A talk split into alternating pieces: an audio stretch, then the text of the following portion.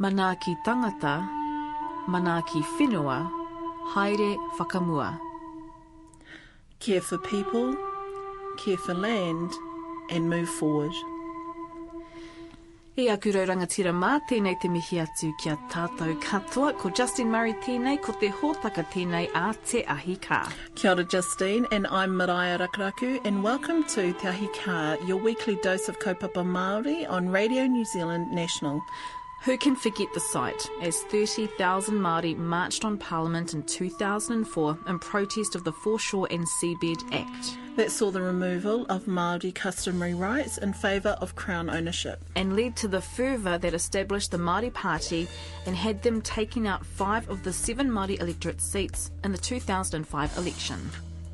Five years and a different government later, the much anticipated ministerial review of the Foreshore and Seabed Act As negotiated between the National and Māori Party after the 2008 election, is travelling the country at the moment hearing public submissions as to whether the Act should remain in place or be repealed. We'll hear from some of the people who made submissions at one of the Wellington hearings. Advanced technology like the internet, TiVo, Google Earth is always pitched as a good thing. and for private investigator Kiri Pihema, it largely has been, though her clientele probably wish otherwise. technology has played a major part in facilitating infidelity and um, because you know you can text you can blog you can go online you can meet people at lunchtimes you can have liaison, liaisons at lunchtimes on the weekends so and technology has facilitated that it's made it a lot easier for people to have quite a separate personality We remember one of the more charming characters who's featured on Te Ahi Kaa, the late night tahukuia Lexi Starkey. Bulla bullas? What are bulla bullas. Pura puras. we call them bulla bullas, and what does the Parkies call them? Deadly nightshades. But the right name is pura puras. It's something that starts with P. And hear what Te Māngai Pāho, the Māori Broadcasting Funding Agency, is doing to encourage and strengthen te reo Māori musicianship. Ko te mea tuatahi, Māori and Pākehā have an opinion on it, and when it first hit the headlines, it was access to beaches that created most of the tension. we're talking about the Foreshore and Seabed Act 2004. Despite overwhelming resistance, in November 2004, the Foreshore and Seabed Bill was passed. Fast forward five years, and on a cold night in a hall of a Wellington school, known for its liberal attitudes on education, one of what will be 21 hui held over a four week period around the country is underway. Now, the purpose of the hui is a ministerial review where a panel of experts made up of lawyer Richard Boast, Ngai Tahu Hana O'Regan, and former Waitangi Tribunal Chief Judge Ngāti Eddie Taihakurei Durie hear the public and record their opinion of the Foreshore and Seabed Act, which they will then report back to the government. So, Maraea, given the passionate response by both Māori and Pākehā to the law in 2004, were there many people there? There were maybe 50 people, and most of them seemed to be Ministry of Justice staff, actually. So, how many people stood and gave oral submissions? Six. And they spoke about why they felt the law either needed to be repealed, that's like almost reversed or investigated further, or why it should remain in place. And what was the general feeling of those present? Well, as you'd expect, there was a little bit of tension, but other than that, pretty straightforward. The panel would ask questions just to clarify they knew exactly what the person was saying. That was it. Anei nā kōrero a ngā tangata. Here's what some of them had to say. Uh, kia ora tātou, uh, ko Anthony Tūro Royal tōku ingoa, no uh, Ngāti Raukawa ki te tonga, no Pariharaki, no uh, Ngāpui. Kia ora. Now, now, what was the guts of your oral submission? Well, there's a, there's a couple of issues just wanted to talk to this evening, or make a, a, a bit more of a thoughtful submission on paper. But uh, the first thing was uh, really around the assumption of ownership. And that uh, point number one was I don't think the Crown could assume ownership of the foreshore and seabed, and that it really needs to have a discussion with uh, Māori about that ownership. Um, I think that it's similar in some respects to some of the other discussions that the Crown and Māori have had. Uh, for example, the over this radio spectrum rights and about assumption of ownership. Um, I and think that's because it- you're a trustee of the Māori Spectrum. That's correct. So, uh, wearing that hat, um, I can see some similarities. And that what Māori have said is, well, you can't assume that you own the rights to the spectrum, that you need that, uh, and the Waitangi Tribunal found in its recommendation that the Crown needs to have a discussion with Māori about this. And uh, to date, we haven't had that discussion. Uh, but in the meantime, you know, we're pressing on and and um, using this, the uh, access to the spectrum to bring a new mobile network to New Zealand, which will be launched later this year. Now, your hapu is based up in Kaiaua. Uh, That's correct. So we have some uh, a family farm on the coast of the Firth of Thames, uh, in a place near Matingarahi. It's called Waimango, uh, near Matingarahi, north of Kaiaua. It's about an hour out of Auckland on the western side of the Firth of Thames. And we own uh, uh, around about our hapu owns around about 300 acres on the coast. Uh, it is there's only two or three blocks that is Māori owned all the way up that coast, which is a huge turnaround from when that was such a lively Māori stronghold. So, how many years are we talking that it's been like that for Anthony? Well, uh, really, it, it's happened over a number of periods since about the 1820s uh, through to where we are, probably about the uh, 1950s or so. Uh, now we've just got that small block. We're the only block that has any coastal land. Uh, and what we're trying to do is create a, a place for our generations, for our for our young people, that no matter where they live right around the world, they can always stand up and say, you know, I'm from Waimango, and it's pretty important to our to our whānau. Often, what's um, said about the Foreshore and Seabed Act is access. Now, where you're located, where your hapu's located, is access a problem for people, for Māori at the moment? Well, access is an issue, and uh, as we heard tonight, access has only become an issue after the foreshore and seabed legislation was uh, put in place, and it's kind of clouded. I mean, we heard tonight from uh, from Pākehā, a fellow who was really concerned about being able to access the foreshore. I think I, I made the comment earlier that um, Māori have, in some instances, actually do own foreshore, and uh, that they're part of the 30% of the land that is actually still in private ownership. But in those areas, we found that the practice for Māori have been to allow access, and I think that's one of the biggest issues is that Māori just, or sorry, the, the general population are worried that Māori will deny access. Now, that hasn't been the case uh, in the past. Um, I think we need to move to a position whereby we're quite clear that access and ownership or management are quite different things. Now, you made a submission tonight on the ministerial review of the Foreshore and Seabed Act. Yes. What, what did your I'm basically submission saying include? that um, that the seabed and the foreshore belongs to everybody, and that uh, I don't, I wouldn't support them changing the the legislation. Uh, they could maybe refine it a bit so that included all the foreshore, not just referring to Maori land, but all land, all foreshore. So, what do you mean by that? But all the foreshore in, the, in this country belongs to us New Zealanders, everyone.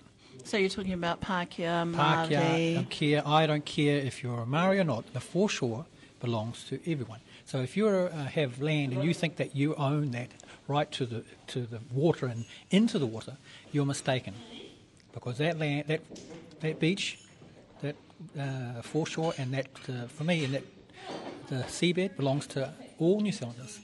Okay, just because you buy the land, uh, you know, next to it doesn't give you any right over that, in my view. Okay.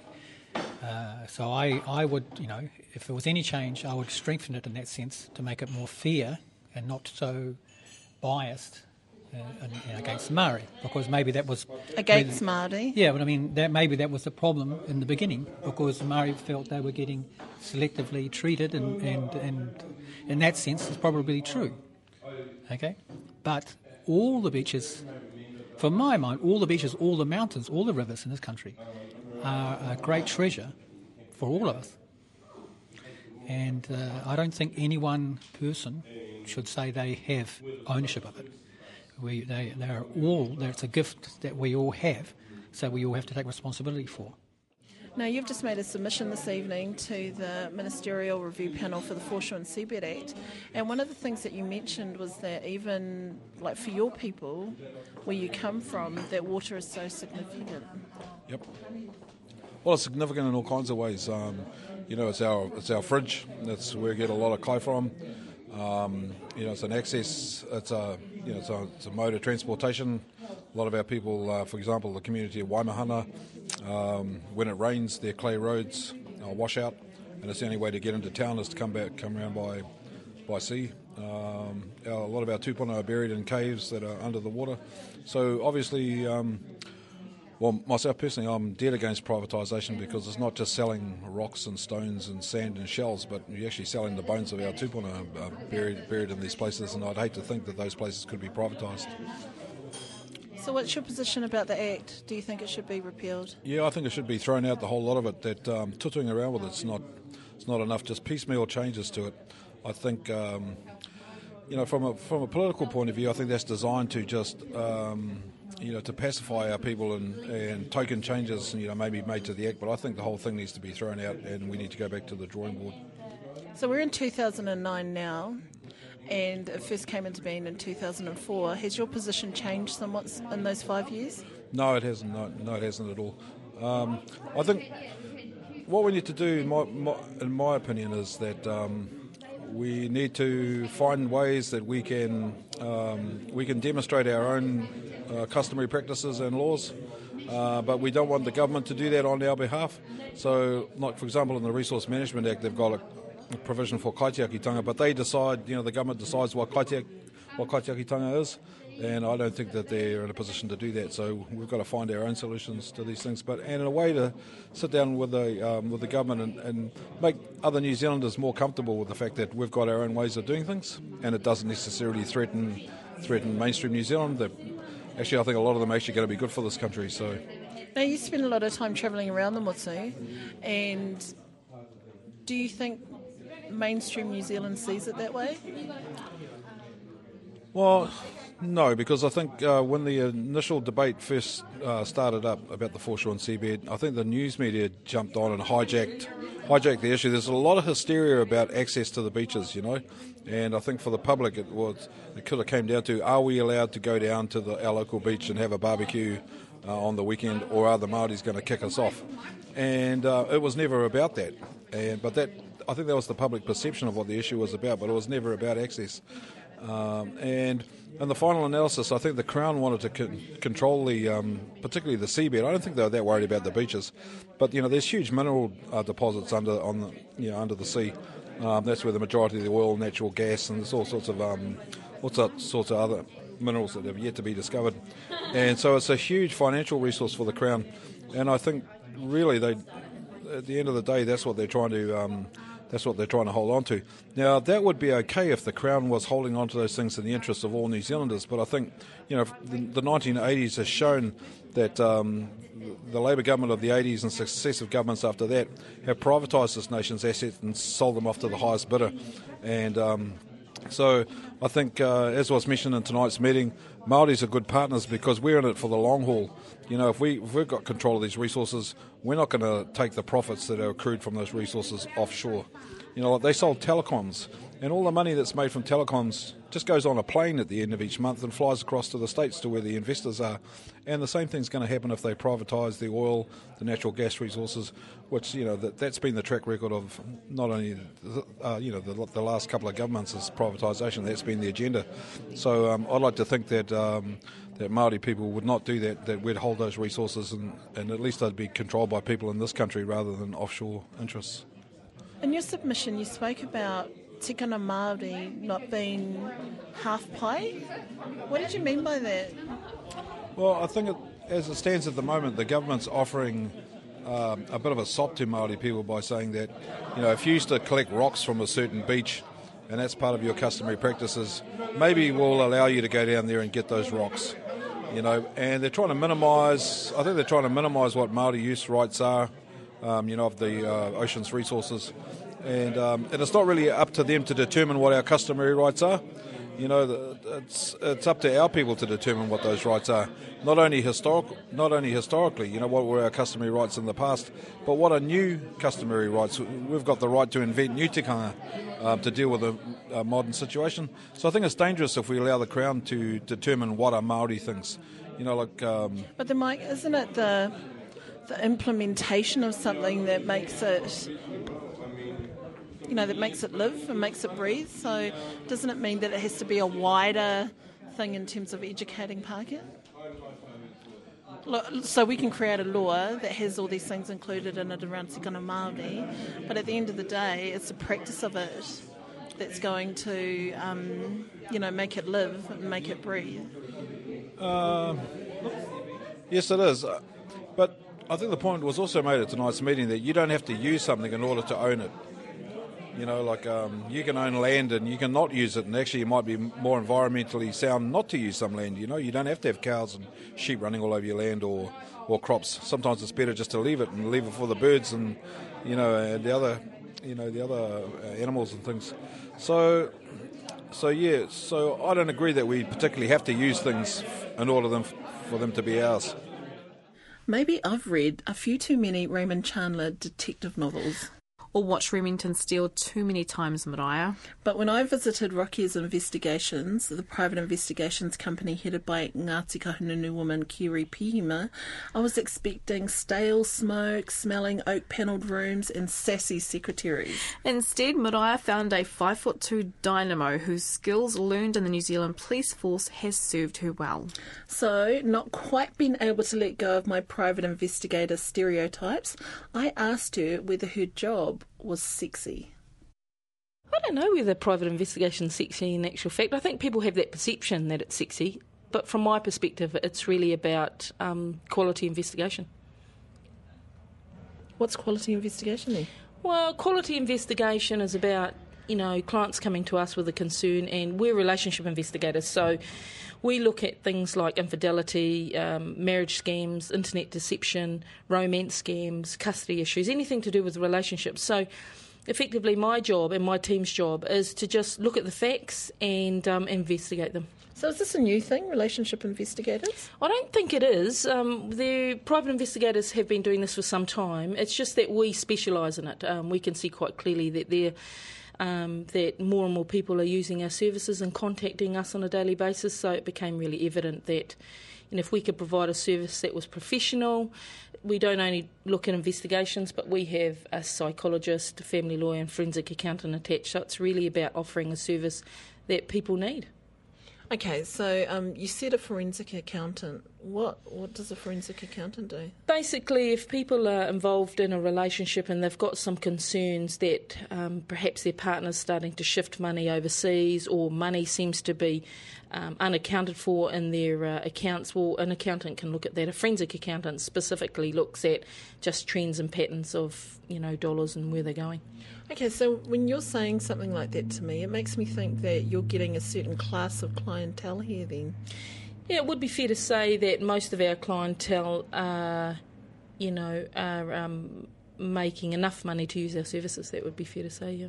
Um, a private investigator for approximately 12 hours is around about $1,500 plus just uh, and so, Anthony Turua Royal you know, no Ngāti Raukawa ki te tonga, Ngā Puhi Parehauraki, Pākehā Brent Pearson and Ngāti White Mike Smith, with some of those about, making uh, submissions as part of the Ministerial Review Panel for the Foreshore and Seabed Act. It might be At our webpage, uh, radio cell phone details, it may be that we sit down with them and we go over the six months, two years, five years of concern that they've had about their partner being unfaithful.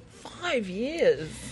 You know, five years really isn't a long time. Um, a lot of our clients have been in relationships for, you know, in excess of 10 years and concerned about their partner being unfaithful. I've got to ask the question then why do they stay? People stay in relationships for a variety of reasons. We don't make judgment of that at all. Right. Uh, know, and some, sometimes they stay in relationships because of the children. Sometimes they stay in relationships because they believe that's the right thing to do, and maybe it is the right thing to do. And uh, for them and their family. Um, what can happen and has been quite successful is that we may uncover or, or confirm that their partner's been unfaithful, and that can be a catalyst for change for them, and they can go off and see a psychologist and together work on, um, you know, renewing their relationship. So we've had some very successful um, conclusions to uncovering uh, infidelity, and you know, and some people leave relationships, and that's right for them and their family. And as I said, we don't make any judgment of that. But Kerry, what is it that makes them then want to involve a private investigator if they've known about, you know, they've suspected something like this for, you know, five or ten years? The interesting thing about infidelity is that for some people it's really embarrassing to have to confront. They don't know where to go or what to do. And um, and they've been watching this behaviour of their partner for some time, and they really need a, an objective third party to say yes, this is definitely happening. Because what you do find is that what if they confront their partner early on, the partner, and we know statistically that the partner will decline, um, will deny, beg your pardon, will deny the fact that they've had an affair. You know, 99% of people that we deal with, even when they've been confronted by their partner initially, have said that they have never had an affair. So we're an objective third party and we look at the facts only. We're not influenced by emotion. Uh, and uh, we can provide these facts to the client and they can make an informed decision about their future and the future of their family as well. If they choose to stay in the relationship, as I said, you know, they may need to talk to a psychologist or a family lawyer. We will provide those services.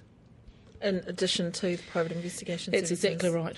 Ah, so so this to me this sounds more like a holistic approach to It- to this issue. It is a holistic approach, and the reason for that is because it became really obvious to me in the beginning when people contacted our services, both both men and women, that it wasn't only about uncovering infidelity, but it was about being empowered with the knowledge to move forward. And a lot of people have no idea what to do, who to see. They're embarrassed. They don't want to tell their family. Uh, they don't want to tell their best friends.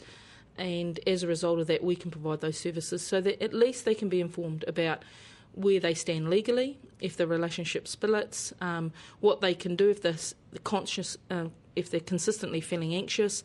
Um, you know, they can see a psychologist. So, yeah, it became very obvious that those um, other parts of this um, of our business were just as important as finding out whether someone's been unfaithful. So, Kerry, let's just talk about that term unfaithful. Is this someone who's having a sexual relationship with someone, or is it are there levels of unfaithfulness, if you please? Well, it's interesting because infidelity really means a breach of trust or a breach of faith. And um, if someone's having an affair, that means a sexual relationship. So usually it starts off with infidelity, where they maybe they're online blogging with someone else, because you know we have so many websites now that encourage people who are in relationships to be unfaithful. Okay, how did they do that? They just go online. Literally, technology has created an opportunity for those people who um, are perhaps unfaithful to facilitate a whole new personality. So they can go online. I mean, you know, um, married and married and um, dating. I mean, there's just so many different sites. There's a married and dating site. Yeah, there's numerous. So it encourages those people who are thinking about being unfaithful or who are unfaithful to facilitate a whole new uh, personality. Um, so yeah, it's very it's very easy. Technology has made that easy. You know, there's blogging, there's you know, flirting. So infidelity is all about flirting. It's any behaviour effectively that your partner uh, would not engage in if you were standing right next to them. And then from there, it usually goes into an affair. It just depends. But uh, workplace infidelity, for example, is really about forming a relationship with another person. Maybe you're telling them things that you would normally not tell your partner, and then from there they spend a lot of time with each other, and that can go into an affair. And an affair is a sexual relationship with someone else. So the affair would be the end product of all of those things that you've just spoken about. Uh, well, it's usually defined as a sexual relationship with another person, and then of course from there you've got you know complications in terms of the relationship itself, and that your partner's spending more time away. Workplace infidelity is, is that's where a lot of um, affairs start. Has that increased? We've been in business seven and a half years now, and um, what we have seen is it's usually a person who you know well, or someone from the workplace. um, that would definitely be the higher priority than any other types of infidelity that we have seen. Um, as I said, technology has played a major part in facilitating infidelity, and um, because you know you can text, you can blog, you can go online, you can meet people at lunchtimes, you can have liaison, liaisons at lunchtimes on the weekends. So, and technology has facilitated that. It's made it a lot easier for people to have quite a separate personality.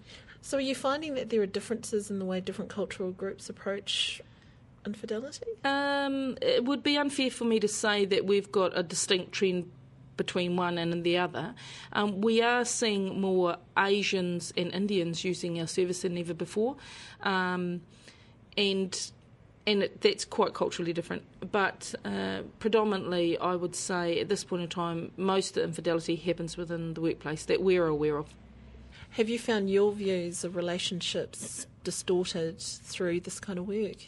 Um, no, I don't think so. Um, I'm really lucky. I've got some pretty great role models around me, so I think that's been, um, you know, really helpful. I it's a bit like being in the police as well. Um, I focus on the inquiry, and so if the inquiry is about uncovering whether or um, you know, confirming whether someone's had a is having a relationship. That's what I focus on.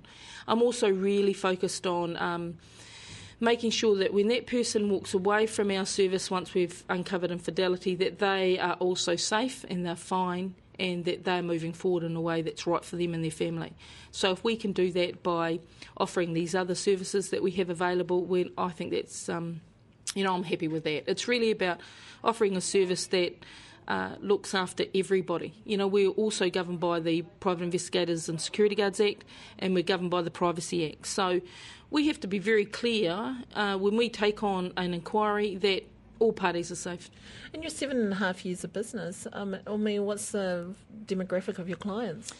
It would be fair to say that most of our clients at this point in time are women who engage our services um, to determine whether their husbands or partners are having a relationship. However, we are starting to see an increased number of men using our services. Uh, and that's certainly grown over the seven years that we've been in business. And I think the reason for that is because more men are aware that private investigators are actually doing this type of work, and I think they're feeling more comfortable about using uh, our services. And we offer them ex- obviously the same services that we do for women, and that is um, if they need to see a counsellor or a family lawyer, then um, we provide that service. Interestingly enough, with men, uh, what I have found over the period of time that we've been in business is it's far more difficult for them to admit um, that their relationship isn't working, and uh, and as a result of that, it's really important that we get some.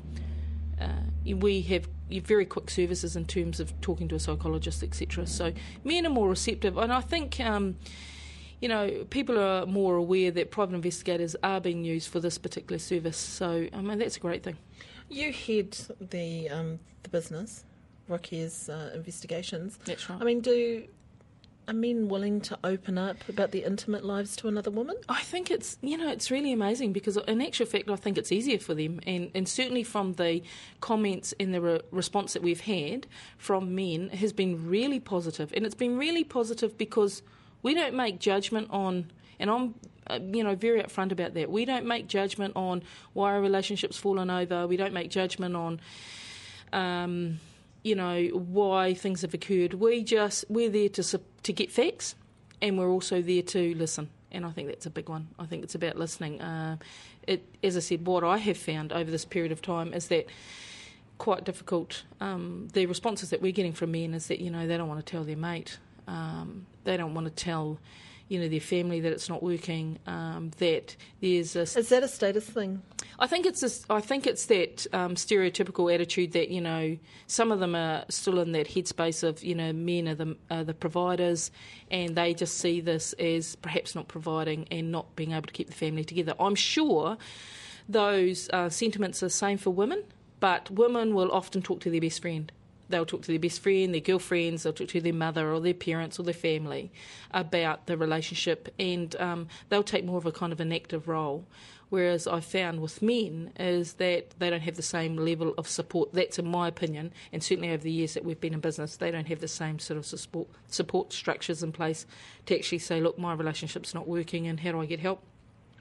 Now, Kerry, there must be times though where you do have to make judgments. I mean, you're governed by the Crimes Act. That's right.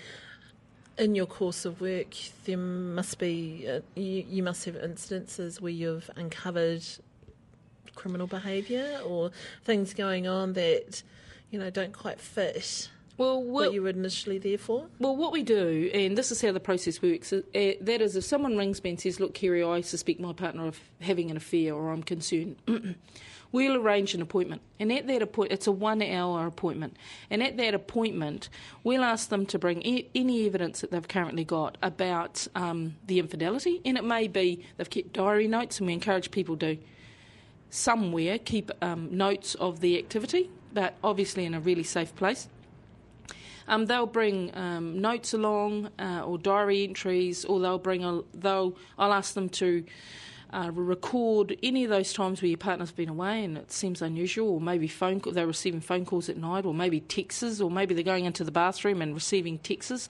Any suspicious activity, um, I'll ask them to record that. By the time they get to our one hour appointment, we have a one hour appointment and we go through that whole process. At that time, it gives me an opportunity also to meet them.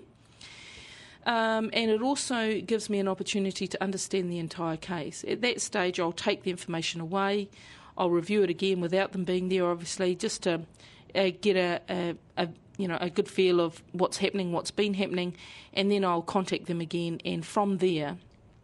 Um, uh, we'll determine a time to engage the 12 hours worth of surveillance. At that stage, some people may not want to go f- um, through with the uh, inquiry, and that's fine. At least they, they know what we would do under those circumstances, and uh, a number of them will decide, look, we'll go ahead with the 12 hours and we'll engage that. But at the meeting, it gives me an I. You know, I need to ask the tough questions, and that is, has there ever been a trespass order put out on you? Are there any harassment orders out on you? You know, we need to make sure, from my business perspective, that we're dealing with someone who is um, Legitimate. Oh, absolutely. Um, and if they're dealing with a lawyer uh, over a family issue, perhaps, um, then I'll deal straight with the lawyer. So it gives me an opportunity and them an opportunity to know what we can deliver, and more importantly, and just as importantly, I should say, um, we need to know who we're dealing with. So, Kiri, is this when those seven and a half years on the police force, is this when all that training comes into play? I think it's about getting the facts. And the facts is, is not only about the infidelity itself, and as I said, we're relationship investigators, so it can be um, marriage scams, people that come into this country, internet deception. For example, you've met someone online, and we're getting more people ring us now and saying, I've met Joe Blogs, for example, online. He's saying that he does this, this, this, this, this, this, and this. I've got some concerns. I'm thinking about coming over to New Zealand to meet him, or her, or whomever it may be Because, of course, there was that recent case, eh? in the South Island, that's right. Um, and as a result of that, they want us to know whether he or she is actually working at a particular place. And there have been occasions where what they've said online uh, is significantly different from what we've uncovered. And, you know, it's about an, a personal investment in yourself. And I think a client said it most succinctly to me, and he said, Kiri, this money is a personal investment in my future. Now, if you've come all the way from America, for example, to meet someone over here and find that they're not the person that they um, espouse to be online, then I'd suggest that that $1,500 was well spent. Just in terms of safety issues as well. Effectively, that could be quite alarming, couldn't it? Well, you've got to be careful now because that's what I mean. There's some wonderful sites online, and there are some fantastic relationships that have been formed as a direct result of meeting someone online. However, those aren't the people that we deal with. The people that we deal with have suspicions about the person online or perhaps the person that they're meeting. And there's some strict criteria about meeting people online. And what I do encourage people to do is that if they are meeting someone online, that they need to be really careful about how they meet them, um, where they meet them. Oh, you mean when they when they hook up? That's right, Personally? and the information that they're giving. And we literally we we just um, make sure that that information that's been given is correct. Now, how many of your clients are Maori?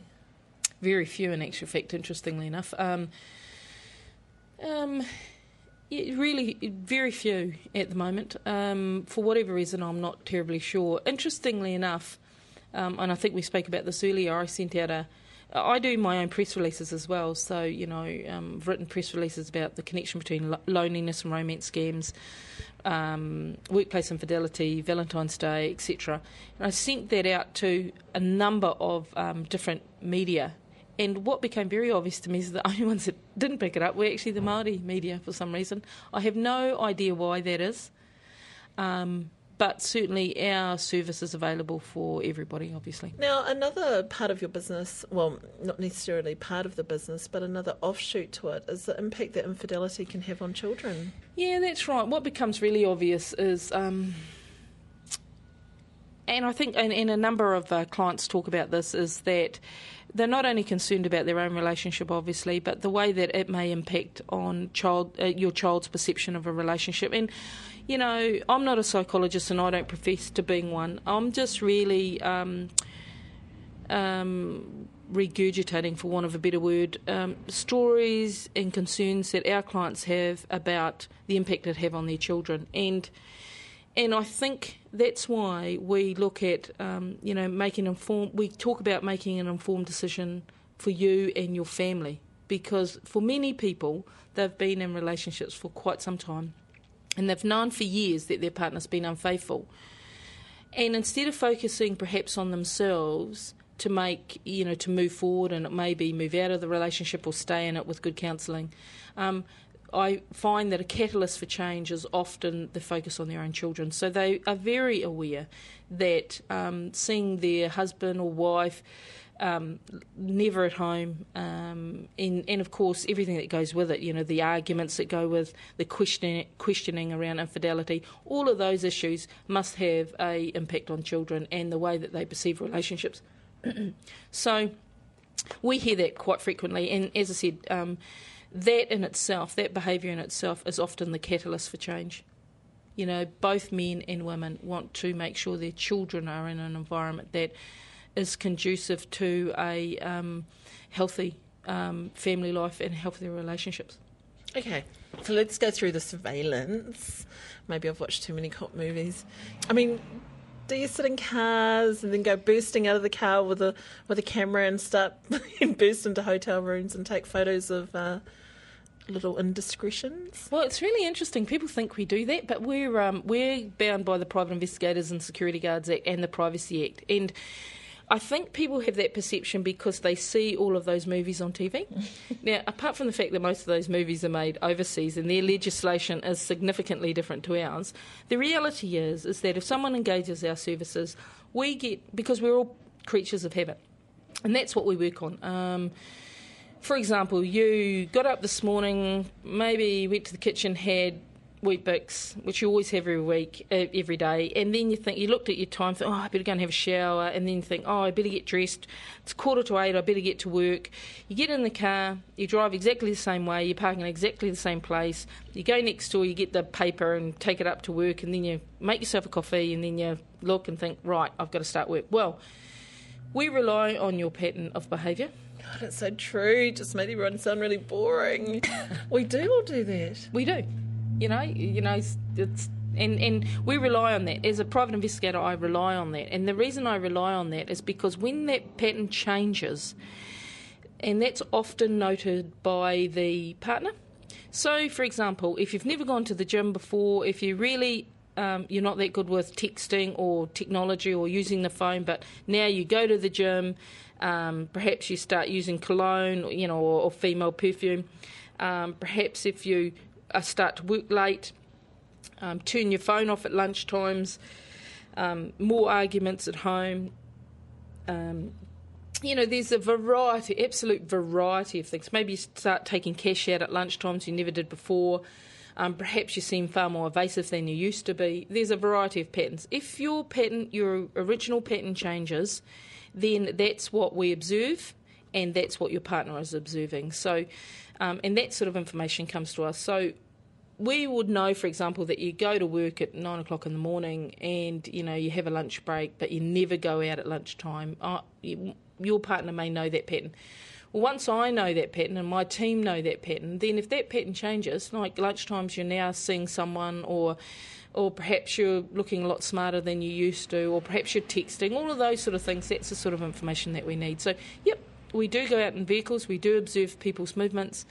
Um, we cannot take photographs. Registered private investigators, interestingly enough, can't take photographs unless they are. Um, it's for identi- identity purposes only, and that proceeding is going to court. So they're quite specific about what you can and can't do. Um, the the reality is is that my team, including myself, we're all ex police officers, and that should we need to, we can give affidavits, and um, and those can be um, produced in court if if that requirement is needed. M- more likely than not, though, uh, we give the information over, and it's just confirming what the client knows. You said you're all ex police officers. Mm. Does that make it easier? Well, I think it sets a standard. Uh, I think the reality is is that we we're all ex police officers. Um, as a result of that, we know what to look for in terms of um, facts. We're not influenced by yeah anything but a fact, and um, and we can all put together an affidavit, obviously, and we know what the level of proof is require is required for various things. So, just make I mean, it's it's very easy working with um, ex police. We've all got the same sta- standards. So, you know, when you meet back with the client, Mm-hmm. I mean, do you just read through everything? No, we'll, t- we'll it's an opportunity for them to really just offload, um, in some cases, 5, 10, 15 years worth of concerns. But what I look for is I start to pick out the pattern, and I can see or hear clearly, you know, why they, their suspicions have come about, and um, and as a result of that, I can start to, in my mind, um, I'm starting to record. Well, that's you know that that piece of the puzzle fits with that piece of the puzzle.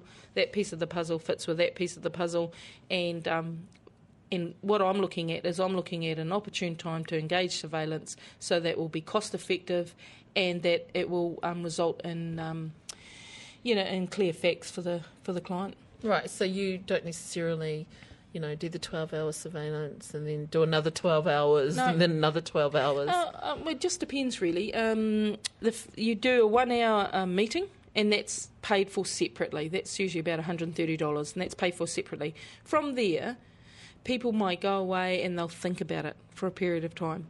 If they decide after that, look, we're going to engage the 12 hours, in that 12 hours, the reason that I need to know the facts at the meeting is so that I can um, focus on the best and most opportune time to see that person perhaps meet another. Once I, you know, it might be every Thursday night he, he said he's going out with the boys, but in actual fact he's not. So it might be the Thursday evening. So we can split that 12 hours into three four hour lots if we need to, or, or one straight 12 hour or one six hour. It just depends, you know. We can go out on a Friday night, he's meant to be with the boys, but in actual fact he's out at, at a restaurant. Gosh, and that would be like enough. it could be quite boring. Sitting in cars, watching people. Yeah, I, um, you know, I guess that's just a portion of it. Really, um, it is about finding the facts. Sometimes, you know, it it it's, it can be time consuming, but you know, you've got to remember that the client's been in this relationship and concerned for years, and if we can get results within that twelve hour period, and um, or that it might be, for example, they're flying down to Wellington and they're having a conference, and so you've got two days, excuse me, two days to find the facts, and um, so it can be a bit of a, you know, it, there can be a, um, quite a bit of pressure on to get those results pretty quickly. So does that mean, Kiri, you've got clientele that aren't necessarily Wellington based? Oh, we we uh, our clientele is from throughout New Zealand, and we travel over. We've just come back from overseas just prior to Christmas. Um, so it's not only in New Zealand; it's you know it's um, overseas as well.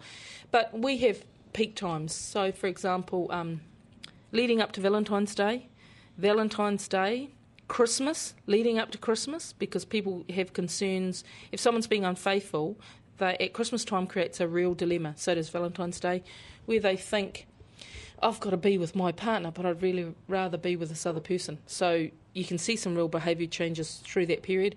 And of course, the sevens here in Wellington are big time for us because people fly The sevens. people fly in from all over the world and throughout New Zealand, and so they often fly in without their partners. And so we're pretty busy during the seven. So we go from sort of pre Christmas, Christmas, um, post Christmas, uh, Valentine's, uh, sorry, the sevens, then into Valentine's Day. So those three months are pretty busy. So the sevens may not necessarily necessarily just be random hookups. They can be planned oh, absolutely. meeting, Absolutely. a long term third party. Mm. Who knew that about the sevens? So, so they talk about. I mean, well, you know, there's thousands and thousands of people that come to the sevens. Um, so you know that's a pretty busy time for us. So, effectively, what I'm trying to do with Roki's investigations is just to, you know, I'd, I'm really keen and interested in informing people about what they can do in situations of infidelity. You know, I'm writing a book at the moment, and um, we want to get some educational um, information out there about infidelity and how it can impact on families. Um, I write my own press releases and, and have been really fortunate um, for you know the Herald and various other organ- papers to pick it up, the Dom and Stuff.co, and um, and I've got um, appearing regularly on the Good Morning Show, and it's all about let's talk about those issues surrounding infidelity. You know, there's some really interesting issues around infidelity, as you said, the impact it has on children's perceptions of relationships. Um, um, you know, you know, using utilising the services of your family lawyers who know what to do, because a lot of people are in that process of feeling fear. Obviously, now their partner's left or is contemplating leaving, and what did they do? They're looking after the kids. Um, so those sort of things, um, you know, information to different cultures, the Asian community and also the Indian community. Uh, uh, we're getting more people from both of those communities um, requiring our services. Um, you know how you get information. People don't realise that. You know, f- for example, um, the bank account. Uh, sorry, or the phone bill. If your partner, if if if the bank account, for example, is under one name, it's very difficult for the other person to get information in relation to it, even though they think that they've been putting money into it forever. Uh, phone bills are another classic example of that. Um, if your partner, if you both purchased a phone, um, but it's actually in your partner's name, and you're not one of the authorities on the account, can't get any information. So let's inform people about what they can and can't do. Uh, let's talk about infidelity. That'd apply to bank accounts as well, eh? It does. It does. Um, and you know, I, I'm really keen for men to have a voice as well and talk about the issues around infidelity and how it's impacted on them and um, you know conditions of a relationship. That's what I have noticed over seven and a half years is that uh, when people get into a relationship, they never set conditions. So, uh, What do you mean? well, they never set a condition, which means, you know, have you ever, ever spoken to your partner about flirting or going online or talking to people in dating sites? Is that okay? Um, people never set conditions to relationships, and so when that when a condition in their mind's been breached, i.e., flirting, for example, well, the other part, their partner can't um, relate to that because they've always flirted. Probably, in many occasions, they've met that person by flirting. So, or for example, if your partner's been unfaithful, um, but you met him that way. You met him. Uh, uh, he was current, for example, and it can be women as well, by the way. But you've met your partner, um, and they were in a relationship when you met them, and now you're questioning why they're being unfaithful in your relationship. And when uh, when a discussion has been had and the and both partners have been uh, truthful, found that in actual fact your partner's been unfaithful on every partner. So we never talk about the conditions of a relationship. What's okay? And when we feel that it's been breached, the other one's just not aware of that condition. So I I find that pretty fascinating. Nobody talks about conditions of a relationship when they're in the honeymoon period. That's right. I absolutely agree with you. They don't. But what becomes very obvious over these seven years is that, you know, I constantly have clients that say, well, um, going online and chatting on an online site with single women, um, you know, he thinks that's okay. But in actual fact, is it?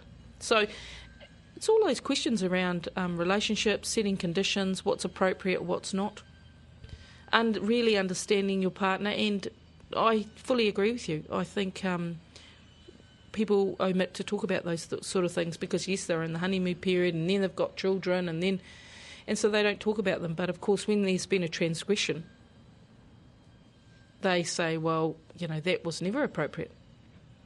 But the partner sometimes appears absolutely surprised by it. So you know when you see clientele here, are they? You must see a lot of tears, or are they past the tears stage? You know, I think um, any relationship, when a relationship breaks up, um, it can be quite a sad experience, and you know we can all appreciate that. And sometimes I'm the only person that they've been honest to, because they don't want to tell their children, or they feel embarrassed. Um, and as I said, it's not only women that use their service; it's men as well. So they feel highly embarrassed. Um, and what we're saying is that at least if you have knowledge, you're informed and you can make a better decision Ngāti Kahungunu Kiri Pihema talking about her private investigation business, Rockair's Investigations. And in a longer version of that kōrero, Kiri talks about the impact infidelity has upon children and what she refers to as the conditions of a relationship. Go to our website, radionz.co.nz forward slash te ahi kaa after this broadcast and it's all there. You're listening to Te Ahi Kaa, Radio National. National. It's New Zealand Music Month, and Carl Goldsmith of the Māori Broadcasting Funding Agency, Te Māngai Pāho, outlines what that means for his organisation. Which is where Māori singer-songwriters can go to for funding when they want to make an album. Ko Carl Goldsmith aho, no Ngāti Porou, uh, taku iwi, uh, te kai whakahaere reo irirangi Māori mō Te Māngai Pāho. Um, I've been employed by Te Māngai Pāho for um, about nine years, uh, involved in radio programs, uh, music, uh, CD productions, and uh, basically looking after the funding for our iwi radio stations. We have a network of 21 iwi radio stations, uh, 20 in the North Island, and one down south being Ngāi Tahu. Kia ora, Carl. And in particular, I wanted to focus on New Zealand Music Month. I mean, we've got artists like um, not necessarily in Te Reo Māori, which is the main focus of Te Māngai Pāho, but we've got artists like Smashproof Lady, Six Nesian Mystik. How does a Māori artist um, get their CD out there, and what, what, what do they have to do? What does Te, how does Te Māngai Pāho service those people that want to get their music out there? Mm. Um, Te Māngai Pāho has uh, an annual funding, one annual funding round per year um, to service uh, artists that are out in the industry. Um, this year, we've actually this month we've just released our RFP for music proposals that uh, closes on Friday or Monday, the 18th of May. And the RFP means request for proposal. proposal. Right. Yep. So artists or production houses can apply to Te Māngai Pāho through this uh, RFP process uh, for funding to fund albums or compilations. The albums um, each album is uh, we put a value of fifty thousand dollars for ten tracks. Uh, the content we've now got a funding what we call a funding triangle, where we've we're seeking uh, a variation slightly to what we've done in the past. In the past, we've asked for uh, all proposals and CDs to be uh, consist of 95% uh, Te Reo Māori now we've opened the doors to uh, more bilingual content where we can uh, add English uh, lyrics into your work. So somebody has written, say, for example, 10 songs, um, 50-50 in English and te reo. Is that, is that okay with the criteria? Yes. Yeah. And then they can go for that 50,000 grant? Yes. And then there's, there's the criteria that sits around that as well you know that that um, that would help stack it up.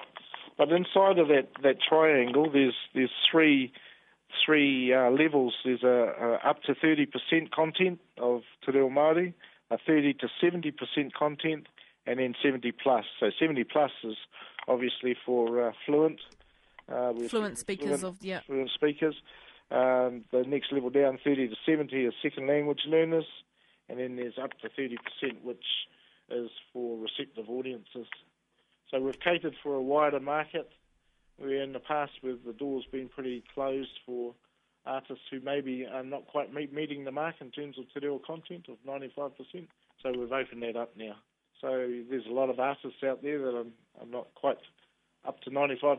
But um, yeah, let's hope they come through. We've certainly circulated to our networks the, the RFP as well as putting it on our website. So we'll just have to wait and see what comes up on the 18th of May. Hey, Carl, what's your um, on things like YouTube, Bebo, Facebook? Do you support those um, mechanisms or technology in getting Māori music out there? Oh, definitely. Yeah. You know, in terms of our digital environment, that's why we've upgraded all our network. And now these stations are moving into Facebook and Bebo Twitter. and all sorts of things. You know, and, and it's our youth, that's where they're going. So we've got to chase the youth in a way. Yep. Where are they going? So that's where we are. You know, mobile phones. If we can get our music, our language on these um, other forms of media streams, all the better. You know, our our mission here is to get our language and our content out as far and as wide as we can. And um, these are just other avenues that we do it. And finally, Carl, what are your thoughts on New Zealand Music Month? Oh, totally supportive. Um, actually, this weekend we've got the New Zealand Radio Awards. Uh, it's happening up in Auckland. Uh, later in the month, there's the Pacific um, Music Awards. Uh, and this New Zealand Music Month's been going on for some time now. We want to sort of not only make it a month, we want to make it the whole year. yeah. You know, 365 days of the year if we could if we could do it. Um, yeah, so we're totally supportive of um, anything to do with music, especially Māori music too. And tune in for the month of Haratua, May will be profiling Māori musicians, starting with Smashproof. Who kicked a 23 year old record to the ground when they booted off Sailing Away by All of Us. One of the most amazing things about our job as we travel the length and breadth of the Motu is seeing Māori in all our diversity. And believe me, you meet some real characters. Last year I spent a hard case afternoon in the lounge of Ngāi Tahu Kuia, Lexi Starkey, who sadly passed away a few weeks ago. We broadcasted that interview last year, but here's a reminder of that lovely kuia. Lexi Starkey's my name, and my my parents were my father was a Pākehā, James King, and my mother was Maori. She was uh, Frances Poharama from Kaikoura. I was really born in Christchurch, but um, Kaikoura is our hometown. Just a, um, You were one of ten children. yes, uh, six. There were six girls and four brothers in our family. In your early life, Lexi, whereabouts? Early life, we lived with our grandparents in Mangamaunu. Um, it was lovely there. No matter where we went, whichever home we went into, we were always welcome. There was always, you know. Yeah, we were like one big family, didn't matter. We were one big family, all the ones in the pa. A fair bit of our time was spent going bird nesting. in those days, they paid us for the uh, birds' eggs because there were so many birds. And I think the birds, you know, when the farmers and that grew their seeds, that's how they used to get rid of them. For all the eggs that we could get, we got paid for them. You climb a tree and put them in your mouth and then climb down.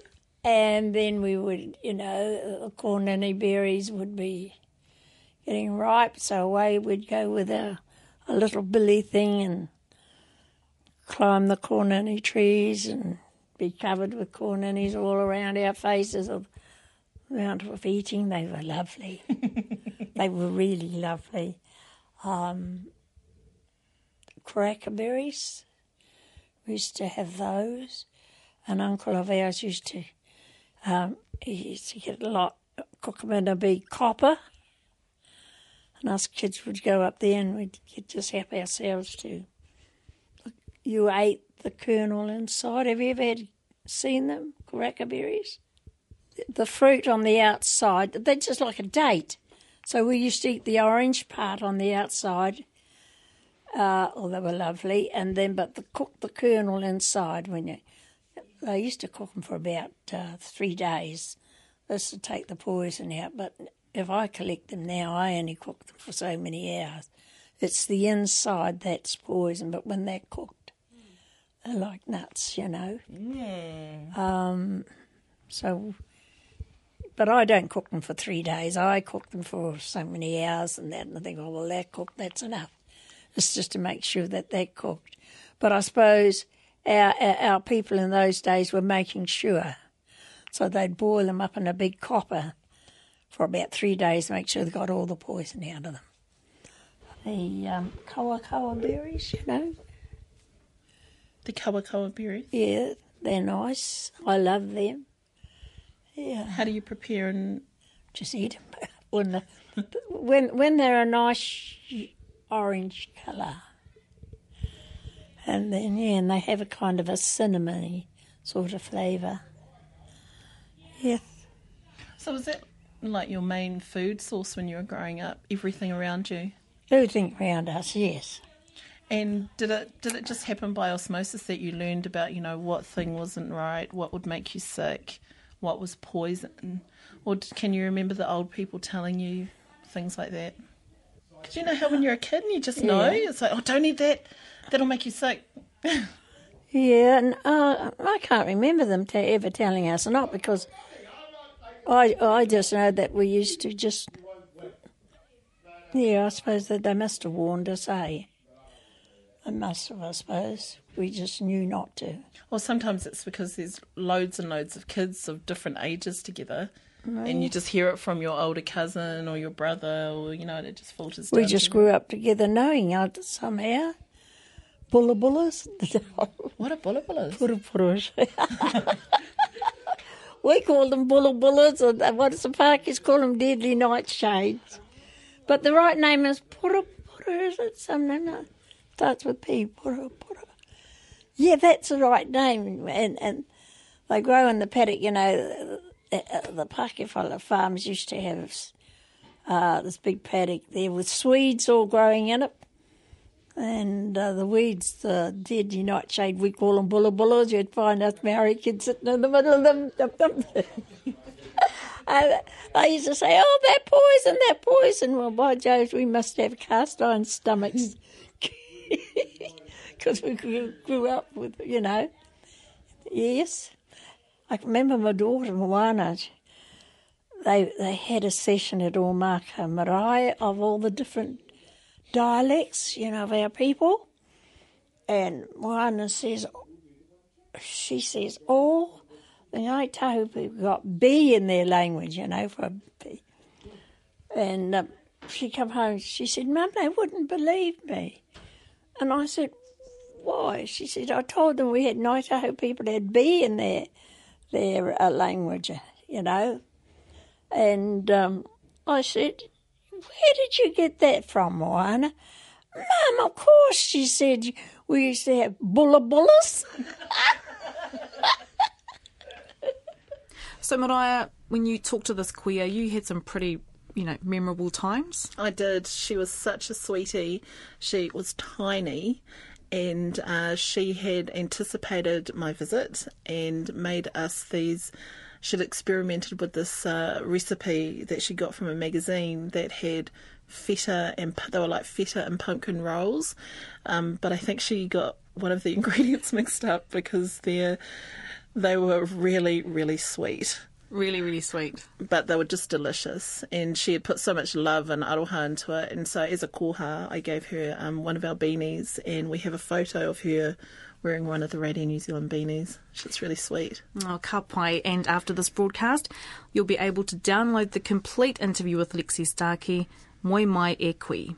Ko marae rakuraku tōku ingoa, kei te whakarongo mai koutou ki te ahi kā i runga a te reo irirangi o Aotearoa. Anei rā a Mariah Timu Timu no Ngai Te Rangi to hoi with this week's whakatauki.